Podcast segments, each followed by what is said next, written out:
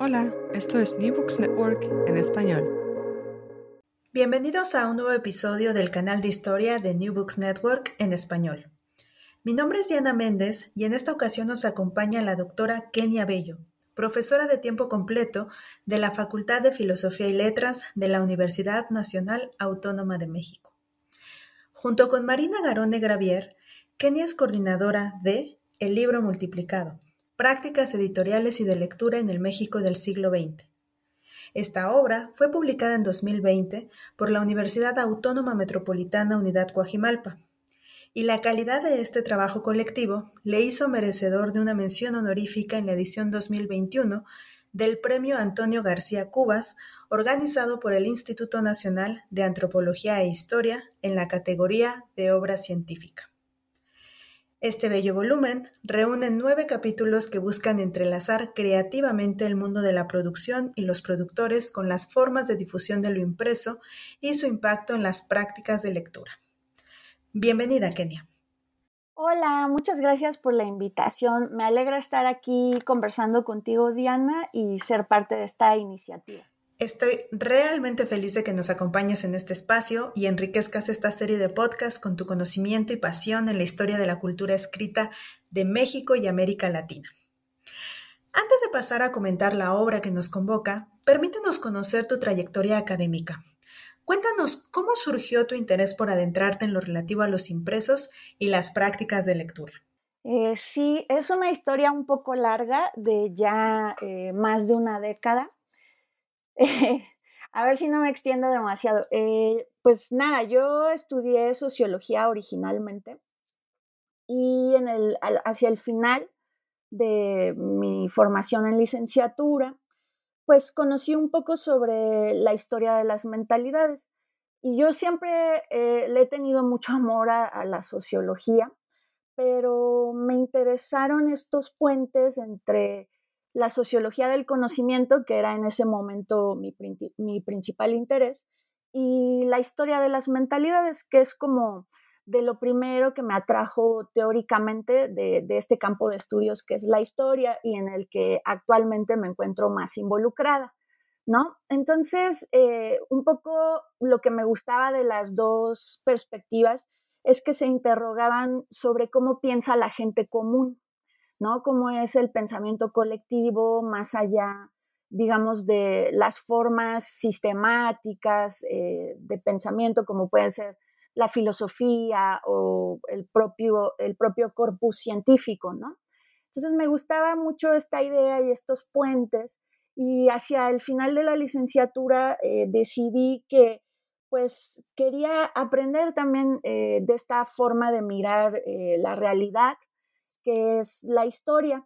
Y por eso, eh, como que estaba yo en búsqueda, ¿no? De por dónde entrarle a la historia, o sea, decidí estudiar una maestría en historia, que justo estuve en el Instituto Mora, que tú también eh, conoces, y la verdad ya no tengo mucha claridad, ¿no? Eh, pero di con la historia de la lectura en algún momento eh, la verdad, yo entré al mundo de la cultura escrita desde la historia de la lectura eh, y me di cuenta pues que tenía inquietudes sobre el pensamiento, sobre lo que hacemos con el pensamiento, ¿no? Eh, que pues me interesaba mucho abordar. Y bueno, en realidad tenía muchas preguntas, pero un desconocimiento muy grande sobre las fuentes. Así que eh, los inicios de mi formación en historia pues fueron complicados, ¿no? Eh, porque pues no tenía ciertas bases disciplinarias en lo que tiene que ver con el trabajo eh, pues en los archivos. Así que en una decisión muy práctica que tuve que tomar cuando ya estaba en la maestría, pues me encontré con un periódico redactado en su mayoría por mujeres, en el Porfiriato, que se llama El Periódico de las Señoras, semanario escrito por señoras y señoritas, ¿no? Entonces, mi primer ejercicio fue en ese momento para los estudios de maestría con este periódico porfiriano que me fascinó, ¿no? Eh, si bien yo no lo contemplé al inicio, el hallazgo fue muy afortunado y me permitió adentrarme en el mundo de la educación femenina de finales del siglo XIX, en los proyectos de, pues, de reivindicación de la educación que tuvieron las mujeres y también en sus contradicciones, ¿no? Eh, pues trabajé tanto la dimensión editorial de ese proyecto, quienes lo conformaron, cómo lo hacían, todo lo que pude reconstruir a ese respecto. Y como mi interés eh, ha sido mm, fundamentalmente el mundo de la recepción, ¿no? Y por eso la lectura, pues traté de reconstruir eh, las formas de sociabilidad, las formas de leer que se pueden rastrear a través del periódico. Y bueno, un último aspecto que también eh, me resultó muy grato fue darme cuenta que al estudiar esas prácticas de lectura, pues me introducía a la dimensión de la educación eh, sentimental, de los valores que se le quería inculcar a las mujeres a través de este tipo de prensa. Entonces, eh, un poco sería así como llegué eh, a estos temas. Maravilloso. Estoy sorprendida por lo enriquecedor que ha resultado en tu trayectoria el tránsito disciplinar. Algo a lo que no todos están dispuestos a aventurarse, pero que quiero decir es una de las virtudes del Instituto Mora, pues su entendimiento del quehacer de los historiadores favorece la incorporación de personas formadas en otras disciplinas. En mi caso, desde los estudios latinoamericanos. Para adentrarnos más en materia, ¿podrías contarnos cómo surgió la idea de preparar este volumen colectivo? ¿Cuáles fueron las ideas iniciales que las animaron a ti y a Marina? Sí, claro. Pues bueno, tiene que ver con, creo en gran medida, eh, la conformación de, un, de, una red de trabajo sobre la historia de la edición en México eh, en el siglo XX. Por ahí del 2014 se nos ocurrió eh, a Marina, a Camilo Ayala, que eh, se encuentra en Libros UNAM, ¿no? Él es editor. Pues se nos ocurrió que era buena idea convocar a un primer coloquio sobre estudios del libro y la edición en México. Yo estaba trabajando otros periodos, ¿no? Porque en el doctorado, pues me fui hacia atrás ¿no? Si yo empecé en el siglo XIX, en el doctorado, eh, que ya fue cuando empecé a trabajar alfabetización, que es una de mis líneas actuales, eh, pues me fui, retrocedí en el tiempo y me ubiqué en buena parte eh, del siglo XVIII y también buena parte del siglo XIX, ¿no? Entonces, yo no estaba trabajando el siglo XX, pero como ya para ese momento teníamos un cierto conocimiento eh, de qué temas estaban menos trabajados, pues nos dimos cuenta que eh, el siglo XX eh, estaba analizado de manera muy incipiente, ¿no? había investigaciones, diferentes tesis, tanto de grado como de posgrado, pero todavía un rezago bastante notable respecto a los periodos previos, ¿no? Eh, como la cultura escrita en, este país, que actualmente es México, tiene una tradición muy larga de varios siglos, eh, porque pues aquí se estableció la primera imprenta que hubo en nuestro continente, ¿no? Eh, el, el, estudio de lo impreso, de la cultura escrita, ha sido muy importante en el periodo colonial, Después se sumaron quienes abordaron el siglo XIX y eh, como a finales del de, siglo XX, pues hubo unas transformaciones tecnológicas muy significativas, ¿no? Que impactaron en los soportes de lectura con Internet, eh, los libros digitales. Pues curiosamente hubo un salto, la gente se empezó a interesar por el libro digital y todo lo que suponía esta revolución tecnológica, ¿no? Entonces encontrábamos que había un hueco y por eso convocamos a este primer coloquio.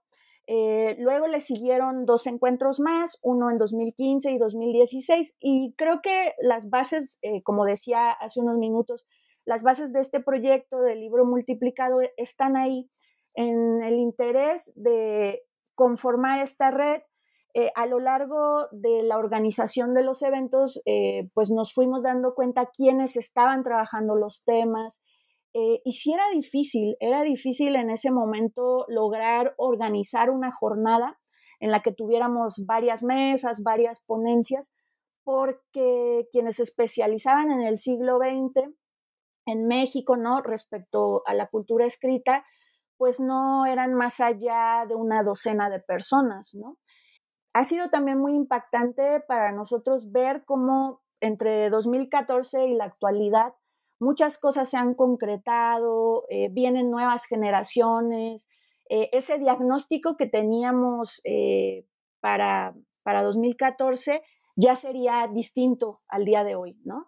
Eh, entonces, pues surgió un poco así y de quienes nos fuimos conociendo en, torno de estos encuentros, eh, en algún momento dijimos, pues vamos a, reunirnos, a compartir lecturas, o sea, fue un proyecto eh, fuera de los marcos institucionales.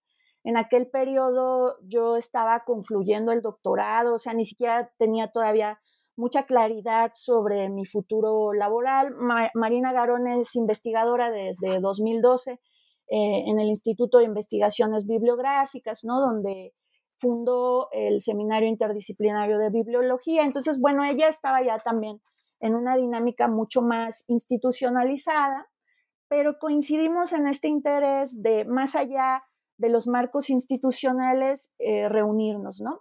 Y fue así con el equipo que, conforma este libro, ¿no? que son nueve capítulos, pues eh, pasamos de una primera fase en la que compartimos lecturas a definir desde los intereses de cada quien un, intento de abordaje integral del siglo XX. Y también destacaría pues que nos movió eh, otra valoración, no solo que faltaba estudiar el siglo XX mexicano en términos de cultura escrita, sino que podíamos retomar iniciativas eh, de otros espacios eh, en la propia América Latina y también discusiones de la historiografía europea, ¿no? Porque ya en ambos em, continentes se han hecho intentos por tener una historia de la edición nacional. En México no la tenemos. Eh, y si bien este libro no se puede considerar una historia de la edición en México, creo que sí da una buena base para pensar ese proyecto eh, en otros periodos y todavía profundizarlo más eh, en lo que respecta al siglo XX. así surgió. Estupendo. Es patente el lugar que México tiene en la historia de los impresos en América Latina y la articulación de intercambios entre sus estudiosos. El libro multiplicado abre con un estudio introductorio sorprendentemente completo, rico tanto en reflexiones historiográficas como teóricas. Ya nos has comentado sobre la periodización del volumen, el siglo XX, y el papel de las historias nacionales entre esta historiografía. De manera que ahora quisiera preguntarte, en el desarrollo analítico de este campo de investigación, ¿por qué resulta importante pensar en términos de la construcción de historias nacionales? Ay, es una eh, muy buena pregunta y no sé si tengo toda la claridad, pero voy a intentar este, responder. Eh, bueno, son, son como fases, ¿no? Y también son piezas de este rompecabezas que de alguna manera intentamos armar desde la historia, ¿no? O sea, es como eh, ocurren los procesos humanos, los procesos sociales y nosotros eh, llegamos después tratando de, armar este rompecabezas. Y en el caso de la historia de la edición, algo que sobresale mucho, eh, o en realidad en, la historia de la cultura escrita, algo que siempre emerge es su carácter transnacional, ¿no? O sea, los objetos impresos permanentemente remiten a una serie de redes, de agentes que casi nunca son exclusivamente nacionales.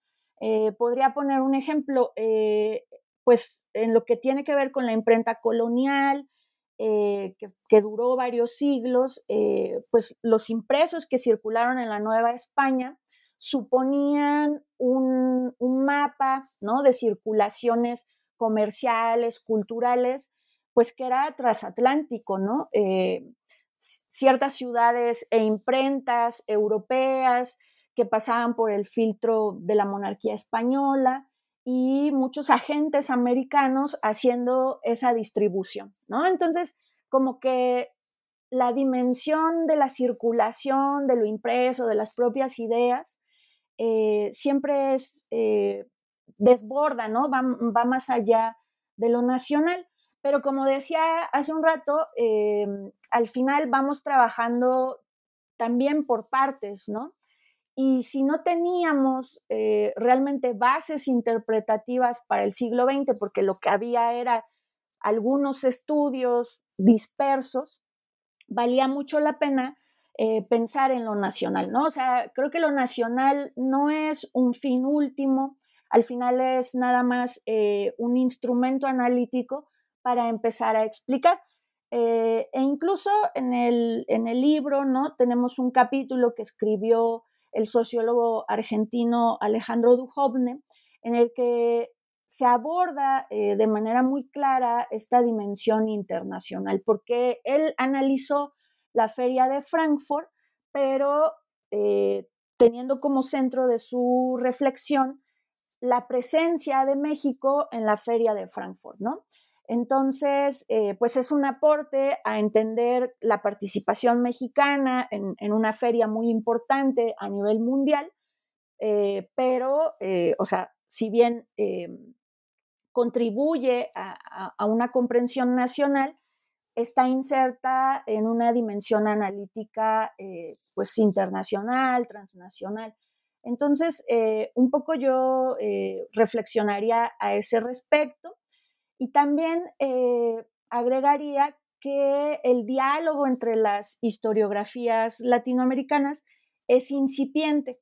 ¿no? O sea, precisamente porque cada historiografía se ha centrado de manera eh, predominante en reconstruir su, propio, su propia historia y tenemos eh, pocas pero muy destacadas investigaciones en las que eh, se pretende una dimensión latinoamericana, ¿no? Entonces, también es algo que se está construyendo en este periodo y nos podemos basar en el caso eh, de las investigaciones de Gustavo Sorano, quien desde ya hace varios años ha tratado de ir más allá de los marcos nacionales y ver fenómenos eh, editoriales, fenómenos impresos, pues que son binacionales eh, o que tienen una dimensión latinoamericana. Él, por ejemplo, estudió las conexiones entre Argentina, y Brasil eh, a propósito de un proyecto editorial eh, y también eh, se ha interesado por analizar la Guerra Fría cultural desde diferentes espacios editoriales, como puede ser el argentino, el mexicano, ¿no? Entonces, no es el fin último reflexionar sobre la nación, pero es como un eslabón, ¿no? En la cadena de reflexiones y nos parecía necesario. Muchísimas gracias, Kenia. Es fascinante pensar la circulación de los impresos en lo nacional y más allá de esas fronteras. Hace un momento nos comentabas que el balance historiográfico que tú y Marina realizaron en un comienzo les develaba un vacío historiográfico para el siglo XX que podría matizarse a la luz de nuevas investigaciones, entre ellas las que han salido como tesis. Una lectura que me parece muy justa, pues no siempre se consideran las tesis en primera línea.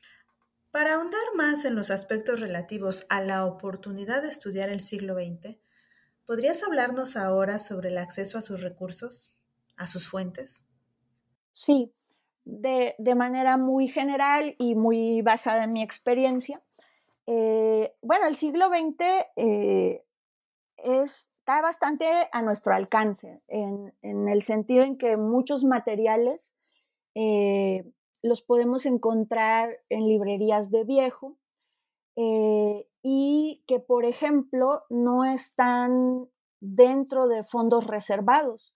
Muchos libros del siglo XX están en las colecciones generales de las bibliotecas públicas, universitarias, lo cual pues tiene ventajas por el, acceso eh, eh, que cualquier persona puede tener a ellos, pero también desventajas porque no sé si eh, ya sería momento de pues tomar ciertas medidas de conservación de esos materiales, ¿no? Porque pues en el siglo XX ya se dio propiamente una industrialización del libro, que ese fenómeno pues es sumamente importante para que se haya masificado, para que se haya transformado eh, eh, la alfabetización, ¿no? Eh, la cercanía que tenemos con el objeto libro y la industrialización supuso pues abaratamiento. Entonces el papel del siglo XX muchas veces es más, no muchas veces, es más frágil que el papel que se hacía con tela en el siglo XVIII, ¿no? o en los siglos previos.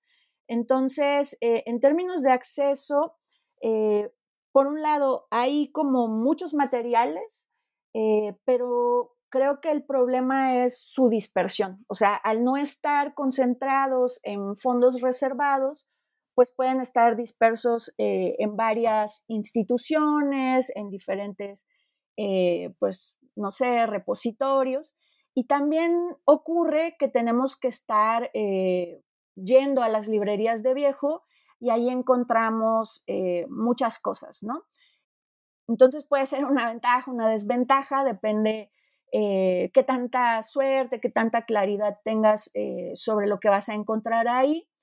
Creo que también haría hincapié en mencionar que hay varios estudios sobre el Fondo de Cultura Económica, pues que ha sido una editorial muy importante para México y para América Latina. En gran medida hay muchos estudios sobre el fondo porque su archivo es público y está abierto a la consulta. Eh, ese no es el caso de todas las editoriales, ¿no? Entonces, sobre el fondo se puede trabajar muy bien y casi es lógico que las historias de la edición en México hayan partido de ahí, eh, hay una editorial privada, siglo XXI, que también es muy importante para la segunda mitad del siglo XX en cuanto a fenómenos intelectuales, eh, la cultura política de las nuevas izquierdas.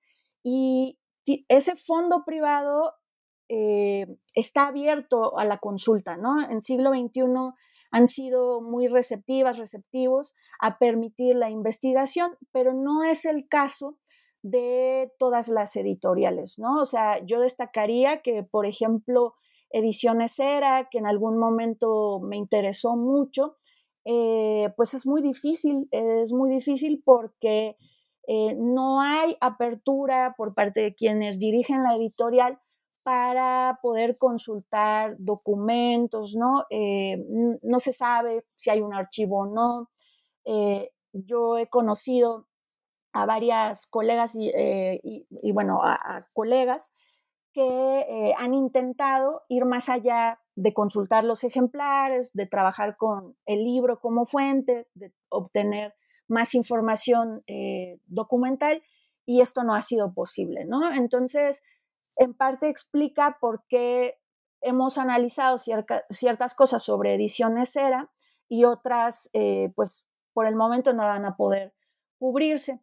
Con esto lo que quisiera eh, subrayar es que pues sí sería muy importante que se fuera entrelazando la investigación con las políticas de conservación eh, documentales, de manera tal que algún día podamos tener unos archivos sobre la edición contemporánea en México, ¿no? Eso sería eh, importante que se impulsara estatalmente, con fondos públicos, eh, por ahí, por ejemplo, hay eh, bibliotecas de escritores que son adquiridas eh, nacionalmente y eso claro que contribuye, pero quizá deberíamos empezar a plantear esa necesidad. No sé, me, baso mucho en el ejemplo del Instituto de la Edición Contemporánea que hay en Francia, el, el IMEC, que justo eh, proporciona repositorios muy organizados para quienes se interesan en estos temas en el periodo contemporáneo.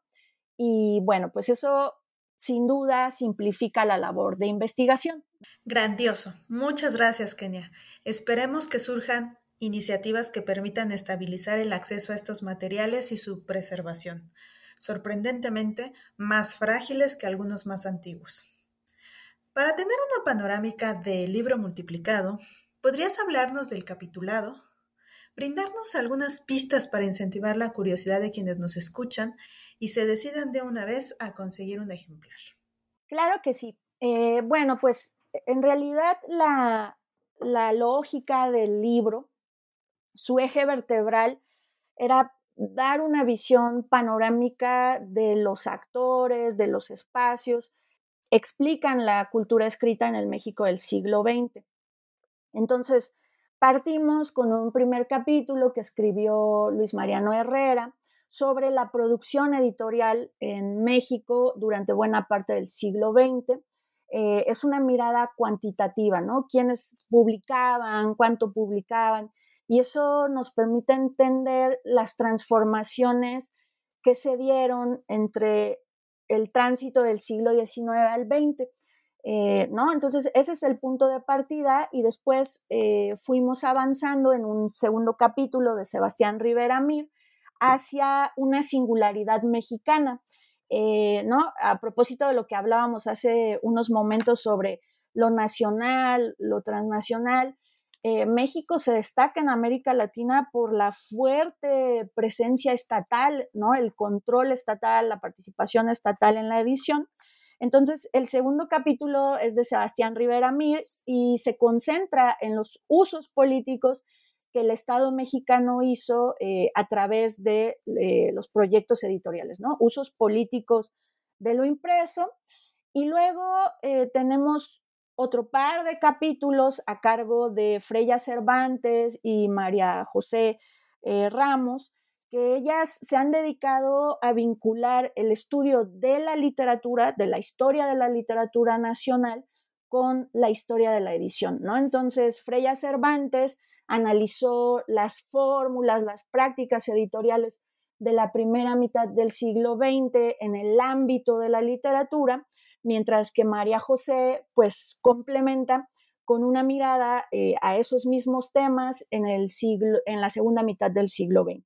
Entonces vamos avanzando, digamos, de la producción general, de lo político a lo literario y eh, luego vienen unos capítulos, un par de capítulos que se acompañan, que vinculan de alguna manera eh, la actividad editorial en México con el exilio español, eh, ¿no? Pero también con la historia de la traducción. ¿Quiénes traducen? ¿Qué temas eh, se están traduciendo de manera importante en México? Entonces, eh, en esa serie, el capítulo de Nayeli Castro, Tania Hernández y Daniel Sapslavsky sobre los traductores trata de, y de, y de Tania Hernández, perdón, no sé si me faltó mencionarla, su capítulo pues se interroga qué era traducir, quién traducía en diferentes momentos del siglo XX, mientras que Lisbeth Zavala Mondragón se concentra en el exilio eh, del libro español en México, ¿no? Eh, que, em, dicho sea de paso, es un tema em, que se ha revalorado bastante en las investigaciones actuales, porque antes se consideraba como un punto de partida de, de los proyectos editoriales nacionales y ahora se relativiza porque ha habido otros exilios eh, latinoamericanos que han contribuido al mundo del libro desde la traducción, desde la producción, ¿no?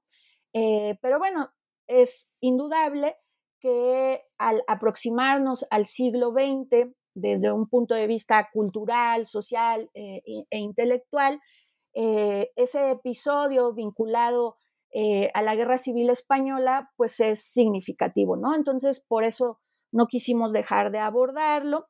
Em, hay como un punto intermedio en el libro, que es este capítulo que ya había mencionado previamente, de Alejandro Duhovne. Em, se introduce al mundo de las ferias desde una mirada contemporánea y me gustaría destacar que eh, el estudio de las ferias es uno de los temas que se han desarrollado en los últimos años, ¿no? Eh, un poco desde 2017 para acá ha empezado a haber encuentros, publicaciones a propósito del impacto que las ferias del libro tienen en la difusión de la cultura escrita, en la producción editorial, eh, en los fenómenos intelectuales, en el mundo de la literatura, ¿no? Entonces, esta propuesta de Alejandro, pues nos pareció muy pertinente eh, porque abordaba a las ferias, ¿no? Y el libro cierra con un par de capítulos cuya lógica es pasar de la producción, eh, de la difusión hacia la recepción, ¿no? Entonces ahí se inserta el capítulo de mi autoría que se propuso, eh, claro, es un primer intento, ¿no? Y, supongo que habrá críticas muy pertinentes, que hay eh, algunas lagunas, pero mi capítulo se propuso explicar por qué podemos considerar que el siglo XX es el siglo de la alfabetización en México y bueno, actualmente yo me atrevería a extender esta reflexión al resto de América Latina eh, y tiene que ver con un siglo en el que iniciamos con una sociedad eh, donde era normal que la mayoría no supiera leer y escribir y cuando llegamos a la década de 1980, es decir, ya en el último tramo del siglo, es al revés.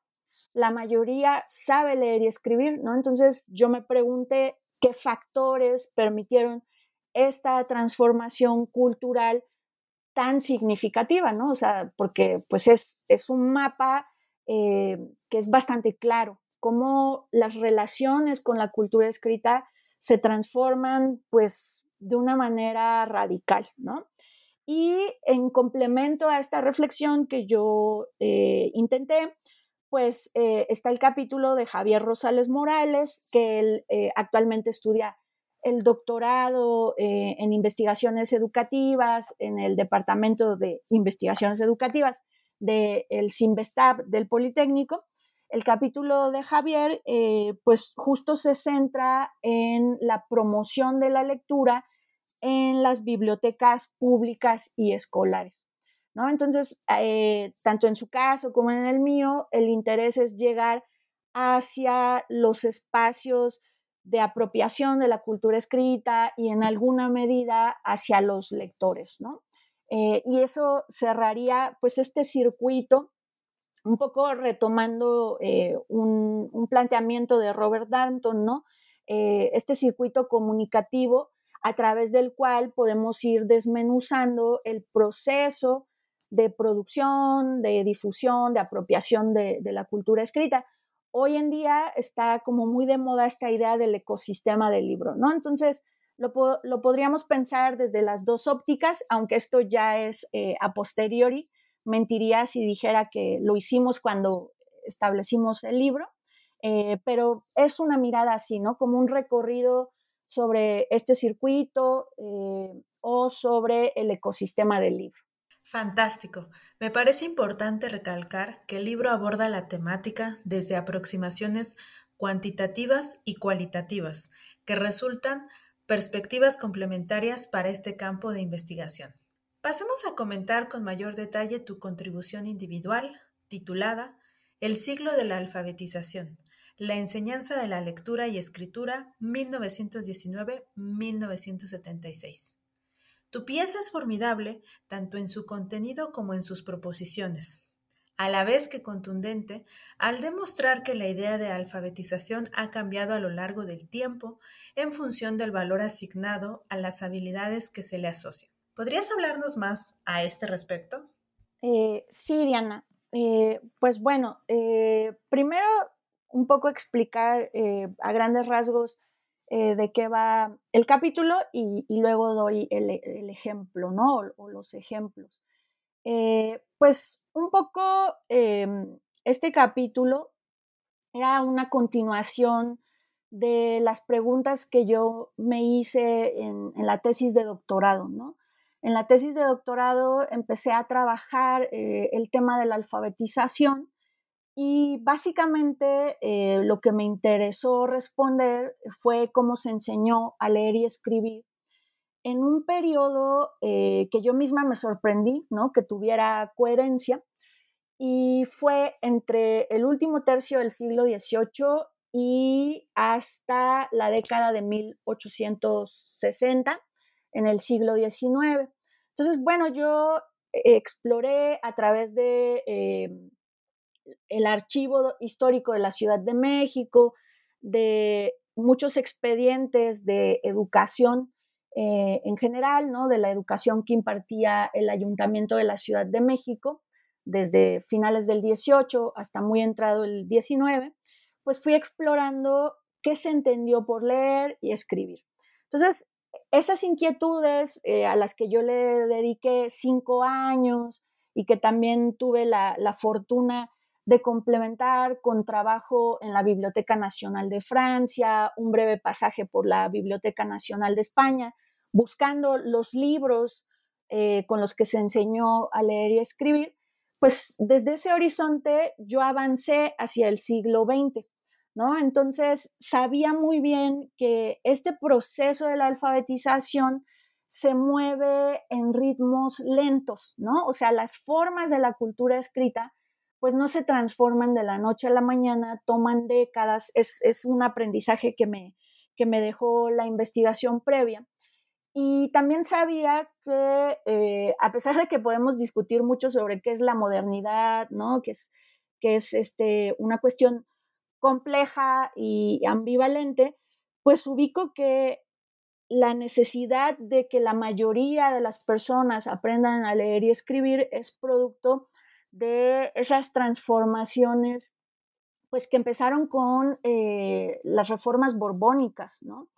Eh, y que ahí se, fijó una agenda que tomó muchos siglos eh, convertir en realidad. Entonces, eh, pues hice un contraste entre todo esto que yo ya sabía de, los siglos previos, del periodo previo, y lo que se podía ver en el siglo XX. Entonces, creo que eso me permitió pues, tener una visión de larga duración eh, sobre lo que es propio, lo que es característico eh, del siglo XX.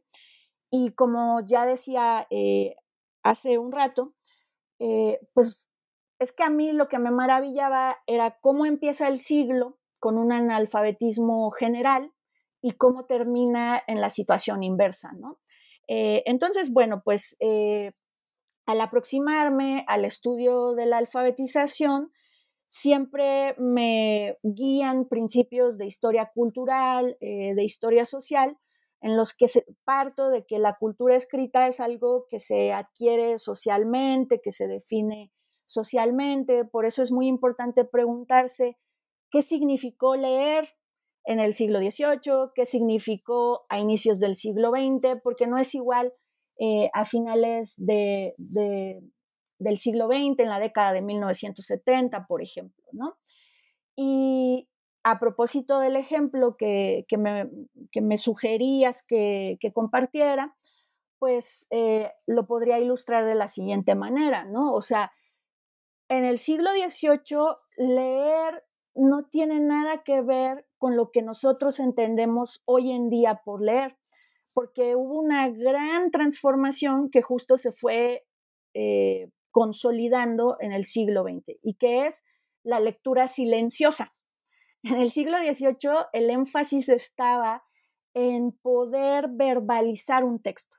Eh, yo siempre comparto cuando explico estas cosas que si hoy reviviera una persona que vivió en el siglo XVIII y nos escuchara leer un texto, pues como que le causaría mucha incomodidad, ¿no? Y mucha incredulidad, porque nosotros no acostumbramos a dramatizar la lectura. Podemos leer de la misma manera eh, muy diferentes géneros de textos, ¿no? Eh, una poesía o una nota periodística la leeríamos básicamente con la misma entonación, a menos que seamos personas eh, pues profesionales, ¿no? De, de, la recitación, en fin. no, en el siglo XVIII, como la mayoría no sabía leer, la lectura tenía una dimensión oral, ¿no? Y parte también muy importante del estudio de estos fenómenos es que para nosotros leer y escribir son dos cosas indisociables. Eso no ha sido así siempre, ¿no? Es relativamente reciente en la historia de la humanidad que aprendamos al mismo tiempo a leer y escribir. Eh, otra vez, ¿no? Regresando al siglo XVIII, eh, pues durante buena parte de ese periodo, primero se aprendía a leer y después a escribir. Se fueron juntando las habilidades, su enseñanza, su aprendizaje a lo largo del siglo XIX, ¿no? E, esa fue una construcción o una transformación antropológica eh, propia del siglo XIX. Y entonces, eh, por ejemplo, el cierre de mi capítulo, o sea, yo digo ya, ¿no? Eh, podemos empezar a ubicar un cierre del siglo XX cuando desaparece de la enseñanza pública la letra manuscrita, ¿no? La enseñanza de la caligrafía que durante siglos había estado absolutamente asociada a aprender a escribir. Eh, ya las generaciones que nos educamos eh, a finales de los años 70 eh, y posterior, ¿no? pues solo aprendimos letra de molde, letra script, ¿no? Porque se, ya para esa etapa, con el desarrollo tecnológico de las computadoras, de los impresos, pues se consideró prescindible en el contexto mexicano pues que pudiéramos eh, o que debiéramos, mejor dicho, aprender caligrafía, ¿no? letra cursiva, que en épocas previas era eh, absolutamente necesario, ¿no? O sea, pensemos que la importancia de la caligrafía en sociedades donde no había máquinas de escribir o tampoco había plumas o bolígrafos, pues era eh, sumamente importante, era para la administración, ¿no? O sea, la escritura tenía otra dimensión dentro del gobierno, dentro de la administración, eh, a la que tiene actualmente. ¿no? Entonces pondría esos ejemplos y espero haber sido clara, no haberme dispersado. Muchas gracias, Kenia. Tu respuesta ha sido sumamente completa y refleja fielmente tu gran experiencia en la investigación. Quiero decir que quedé muy sorprendida con las variaciones que nos has descrito además de la distinta ponderación entre las cualidades memorísticas y analíticas. Otro eje de tu capítulo, que considero un aporte valioso, es la atención que prestas a los impresos que facilitaron el proceso alfabetizador. ¿Podrías hablarnos sobre la diversidad de materiales con los que trabajaste? Ahondar, por ejemplo, en la diferencia entre los libros escolares y los de texto. ¿Qué nos dicen estos materiales sobre las iniciativas editoriales?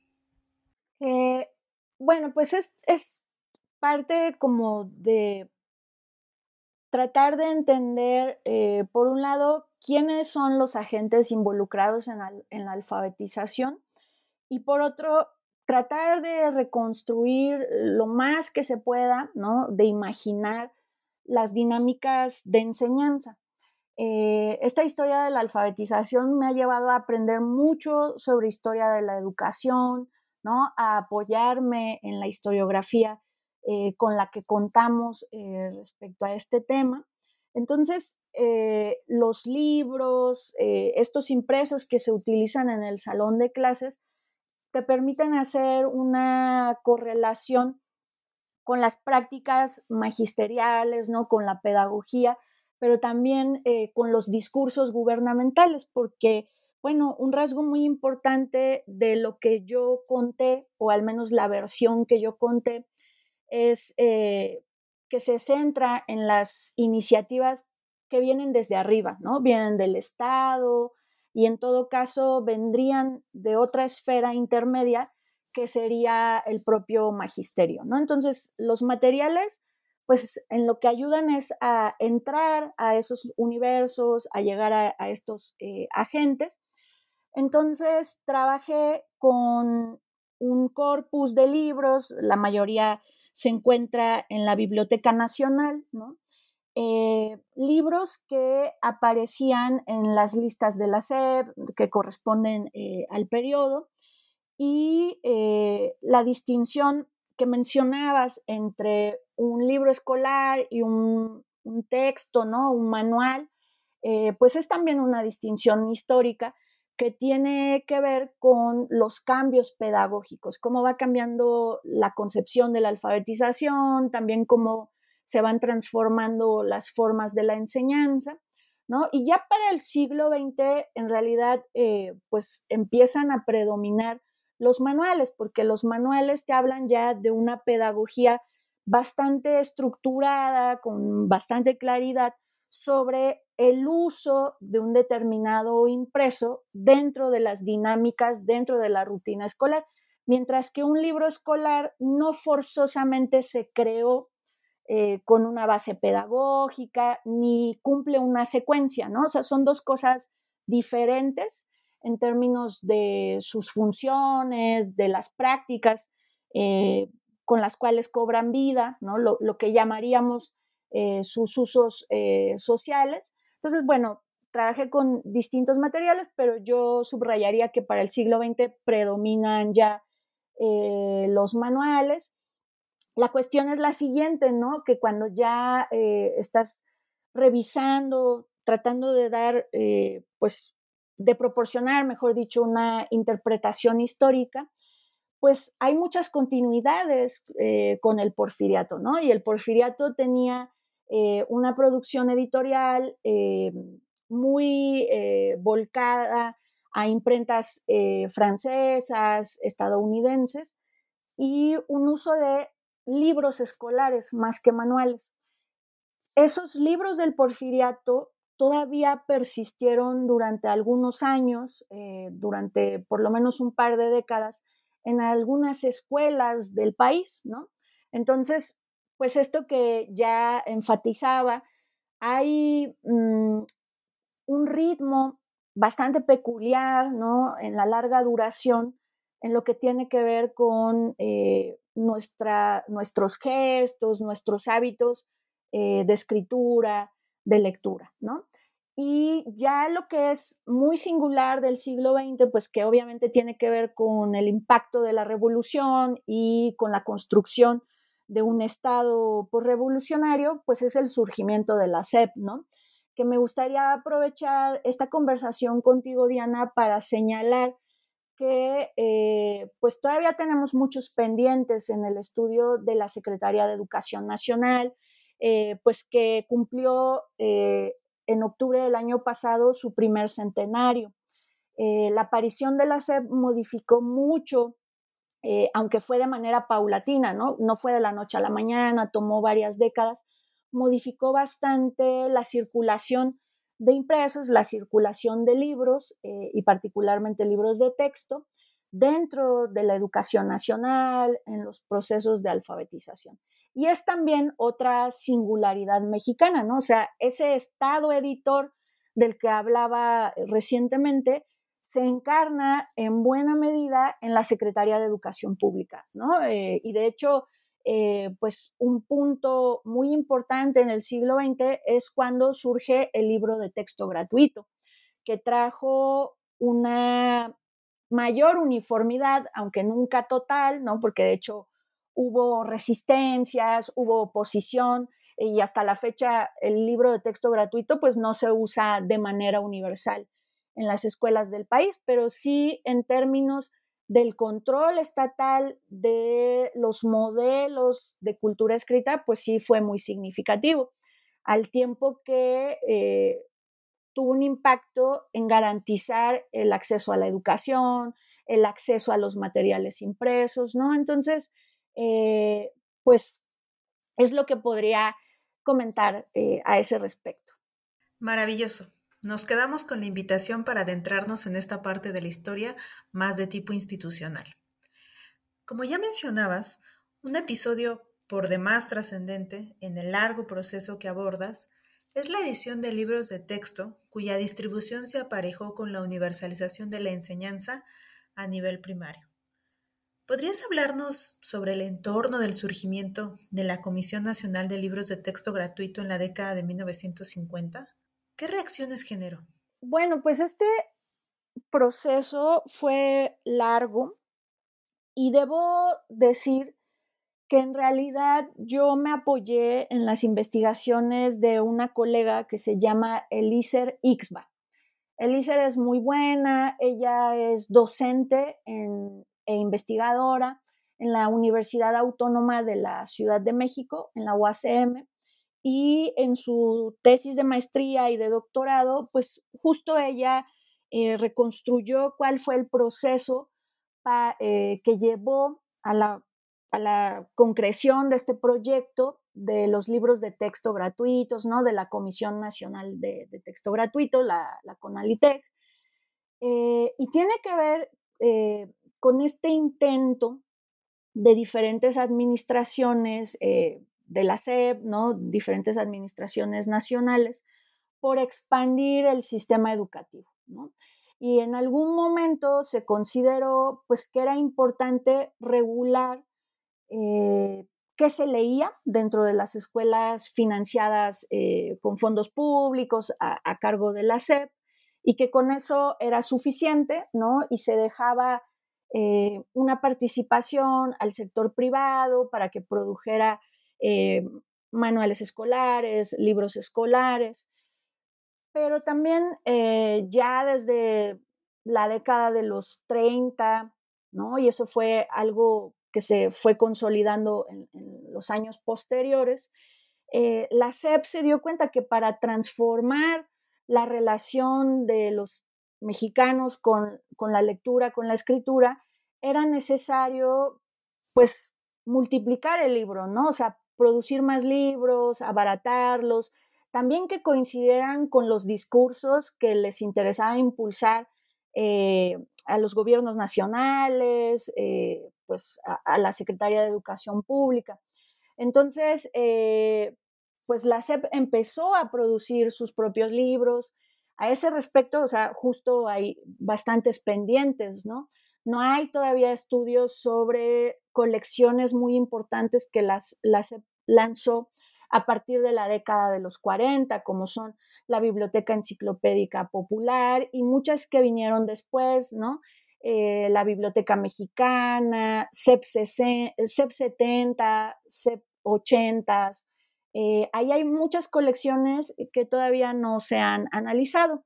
Entonces, bueno, decía, en realidad fue Elisa Ixba quien eh, estudió todo esto y ocurre que eh, Martín Luis Guzmán, ¿no? que ha sido un personaje importante o que fue un personaje relevante en la política, en el mundo cultural y educativo eh, nacional, ya tenía colaboración con el empresario eh, editorial español Rafael Jiménez Siles, ¿no? que tenía esta editorial Edasa, que también estuvo vinculado a las librerías de cristal, pues ya tenían ahí sus proyectos editoriales. Eh, y creo que el factor decisivo fue que la política estatal definiera que iba a controlar la producción de libros escolares, a pesar de la resistencia del sector privado. Y creo que eso es muy importante porque también es una de las singularidades de México respecto a otros países en América Latina y me atrevería a plantear en, el mundo, eh, pues esta decisión de replegar al sector eh, privado y subordinarlo a la lógica estatal. ¿no? O sea, yo no conozco otro caso en el que se haya asumido esto eh, con esas connotaciones entonces, hubo resistencias que, las, eh, que existieron desde la década de 1920 con Vasconcelos.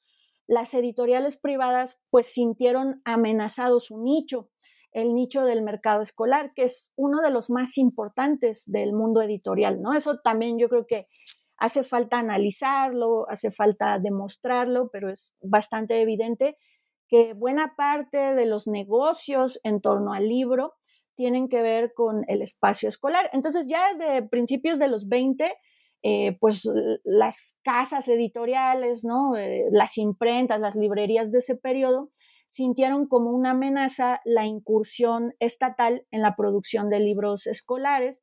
Y bueno, pues ya para finales de los 50, ¿no? que estaba despuntando la década de los 60, que fue cuando se concretó lo de la CONALITEC, pues obviamente hubo muchas resistencias. También por parte de quienes eran autoras y autores de libros de texto, porque ya había gente que tenía trayectoria, que estaba consolidada, que recibía eh, pues ingresos bastante importantes por ser autores de estos libros, ¿no? Entonces hubo oposición y de manera muy singular eh, asociaciones de padres de familia, sobre todo en Monterrey, ¿no? Eh, estas asociaciones regias fueron bastante activas, bastante beligerantes y se opusieron a que hubiera una unificación ideológica eh, en términos de los materiales escolares, pues a la larga creo que se fue imponiendo la perspectiva estatal, ¿no? Pero en los meses inmediatos, eh, pues sí hubo protesta, ¿no? Hubo como esta resistencia a que sus hijos utilizaran estos materiales. Y otra cosa que también pasó, o sea, luego pensamos los procesos muy acabados, pero en realidad son paulatinos, ¿no? Van sumando como iniciativas. Y, lo, lo, que también fue muy evidente es que la SEP en los primeros años no tenía la capacidad para producir suficientes libros de texto gratuitos, ¿no? Entonces, pues un poco como lo que pasa actualmente, ¿no? Eh, con la administración actual y quien está a cargo eh, de producir los libros de texto, pues que llegan tarde, precipitadamente, pues con muchas complicaciones, ¿no? no lo que se ve ahora no es una historia nueva. Desde que surgió la Conalitec, eh, pues hubo un esfuerzo y una necesidad de improvisar para poder producir esa cantidad de libros, ¿no? O sea, tomó algunos años que se tuvieran las imprentas suficientes eh, y sobre todo los contenidos, ¿no? O sea, al principio no pudieron producir toda la serie para todos los años escolares.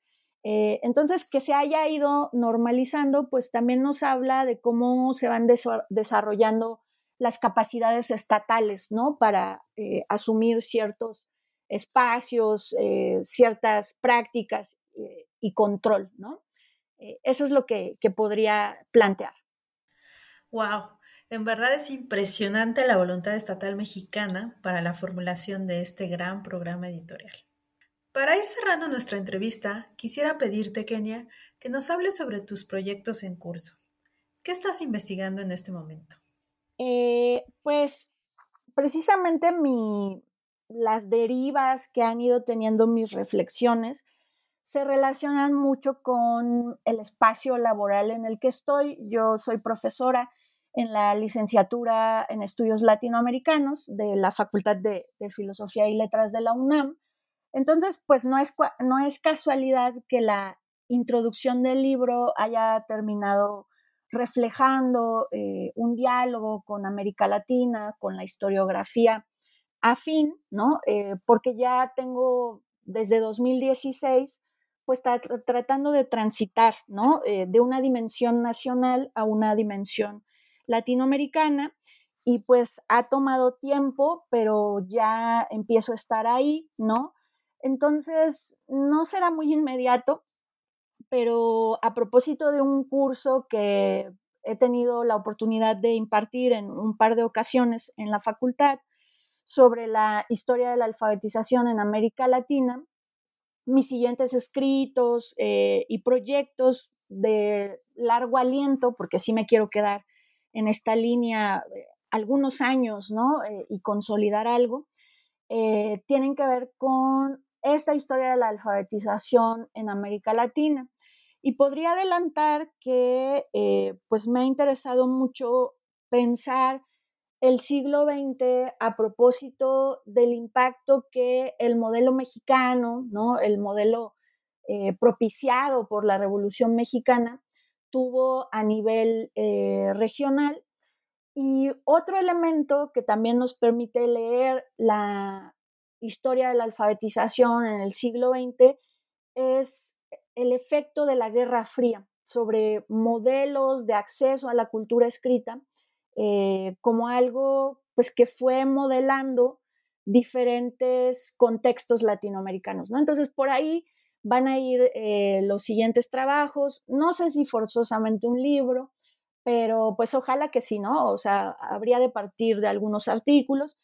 Y eh, lo último que me gustaría señalar a este respecto es que me encuentro actualmente eh, trabajando de manera específica a este centro regional para la educación fundamental en América Latina, el CREFAL, que se fundó en la década de 1950 y existe hasta la actualidad en Pátzcuaro, Michoacán.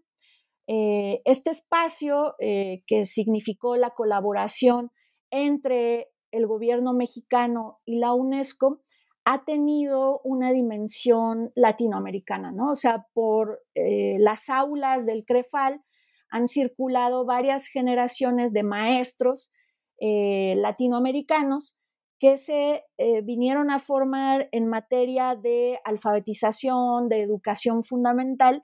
Y bueno, en el archivo del CREFAL, eh, pues que está muy bien organizado, la gente que, lo lleva está muy dispuesta, ¿no? Y, tiene eh, todo el profesionalismo. En el archivo del CREFAL hay mucho material para estudiar esa dimensión latinoamericana de la alfabetización, ¿no? Así que me, ha interesado mucho. Y hay una nota biográfica que me parece muy linda y que quisiera compartir. El primer director que tuvo el CREFAL fue el michoacano Lucas Ortiz Benítez. Entonces, eh, da la casualidad que yo estudié en la primaria Lucas Ortiz Benítez y cuando era niña y estaba en esa primaria, pues no sabía nada de Lucas Ortiz Benítez, ¿no? El nombre no me decía mucho, pero ahora estoy muy interesada en la actividad de Lucas Ortiz Benítez, en el periodo en que dirigió el CREFAL, así que capaz que un día termino regresando a mi primaria y hablándole de estas cosas, eh, pues de una manera que les pueda interesar a quienes actualmente estudian ahí. Y en eso, en eso ando últimamente. Qué fantástica anécdota. Muchas, muchas gracias por contárnosla. Definitivamente tienes que hacer esa vuelta. Todas tus respuestas han sido muy esclarecedoras y no tengo duda de que más de uno ordenará su ejemplar del libro multiplicado, lo que les permitirá, en el capítulo de Kenia, conocer las portadas de los materiales sobre los que hemos conversado. Las portadas en sí mismas merecen una charla que en esta ocasión solo ha sido mencionado de paso. Quiero decir además que el Colegio de Estudios Latinoamericanos es afortunado por contar con una académica tan dedicada como tú. Como una de sus egresadas, realmente me alegra mucho que se fortalezca la planta docente. Para despedirnos, Kenia, ¿tienes algunas palabras de cierre? Quizá contarnos qué valor tiene para ti la alfabetización contemporánea en las sociedades latinoamericanas. Eh, sí, Ay, pues qué bueno que ayer tuve mi última clase eh, sobre esto de la historia de la alfabetización en América Latina. Bueno, si bien ya es muy distinto eh, el panorama actual al, que había a inicios del siglo XX, eh, cuando hablamos de acceso o de exclusión del mundo de la cultura escrita, seguimos hablando de cuestiones que tienen que ver con la equidad social, con la justicia social, porque quienes se encuentran en la actualidad em, fuera del mundo letrado, pues claro que saben muchas cosas, ¿no? Tienen saberes prácticos que son muy valiosos, que tienen que ver con contextos urbanos o rurales, em, pues en el que ese saber eh, tiene sentido cotidiano, con sus formas de vida, ¿no? Entonces, eh, en realidad el tema es cómo muchas personas no aprenden a leer y a escribir por eh, la injusticia económica, por las diferencias de género o por las diferencias étnicas. Y al final eh, no se trata de imponer esta visión romantizada de que todo mundo debería leer, no sé, 20 novelas al año. No, eso no, eso es un argumento eh, pues de quienes quieren vender libros, ¿no? La, industria editorial, pues es una industria capitalista y vive de vender libros como se venden zapatos. Eh, no, o sea, el tema del acceso a la lectura y la escritura tiene que ver con darle a las personas herramientas para su autonomía, para defender sus derechos, ¿no?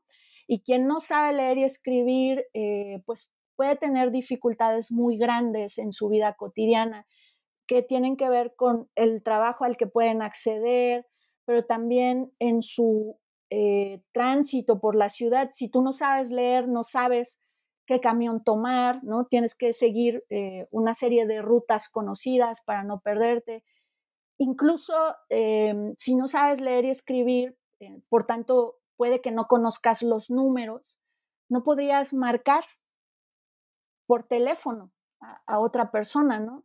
No puedes leer un reloj y decirle la hora a alguien, ¿no? Entonces, creo que tiene que ver con, justicia social, con autonomía, con darles herramientas eh, a las personas, ¿no? Entonces, vale la pena seguirlo reflexionando y bueno, eh, haría la invitación, aprovechando la posibilidad, eh, al seminario Usos de lo Impreso en América Latina, en el que participo desde 2018 con colegas del Colegio Mexiquense, de la UAM eh, y que ha sido un foro importante, ¿no? Eh, tenemos ahí una apuesta por precisamente construir miradas latinoamericanas sobre estos temas y ha sido eh, muy enriquecedor, ¿no? Porque circula gente de distintos espacios académicos, de distintos países, se ha enriquecido mucho con la pandemia Así que pues búsquennos en, redes sociales, Twitter, Facebook, eh, usos de lo impreso en América Latina. Y también a propósito de lo contemporáneo, eh, Sebastián Rivera Mir me invitó a colaborar en un proyecto de vinculación entre la academia y eh, la sociedad, que es el Observatorio de Lectura del Estado de México. ¿no? Entonces, pues estamos como con un pie en lo actual y otro pie en lo histórico, ¿no? Y queda la invitación, pues, para seguirle la pista a estos dos proyectos. Eh, el, Observatorio de Lectura del Estado, eh, del Estado de México también cuenta con su página de Facebook, ¿no? Entonces, pues nada, eh, Diana, solo me resta agradecerte por esta grata experiencia, ¿no? Fue muy, muy grato para mí poder conversar contigo, me hiciste reflexionar sobre muchas cosas, eh, pues que uno da por supuestas, ¿no? Y que no tiene claras. Y les felicito por este podcast, que es una gran iniciativa para difundir la investigación histórica, para acercarnos. Y por último, pues también eh, me parece muy afortunado que podamos habernos encontrado siendo tú, siendo tú una egresada de estudios latinoamericanos, que ahora está en el Instituto Mora, que son dos espacios que también eh, valoro mucho, ¿no? Que, tienen todo mi afecto, tanto intelectual como personal. Y pues nada, este, muchas gracias a, quien nos, nos escuche y ya habrá otros espacios para seguir conversando. Muchas gracias por tus gentiles palabras, que me ha sido un verdadero honor conversar contigo. Te deseamos mucho éxito en la realización de tus planes. A quienes nos escuchan, les agradezco su atención y hasta la próxima.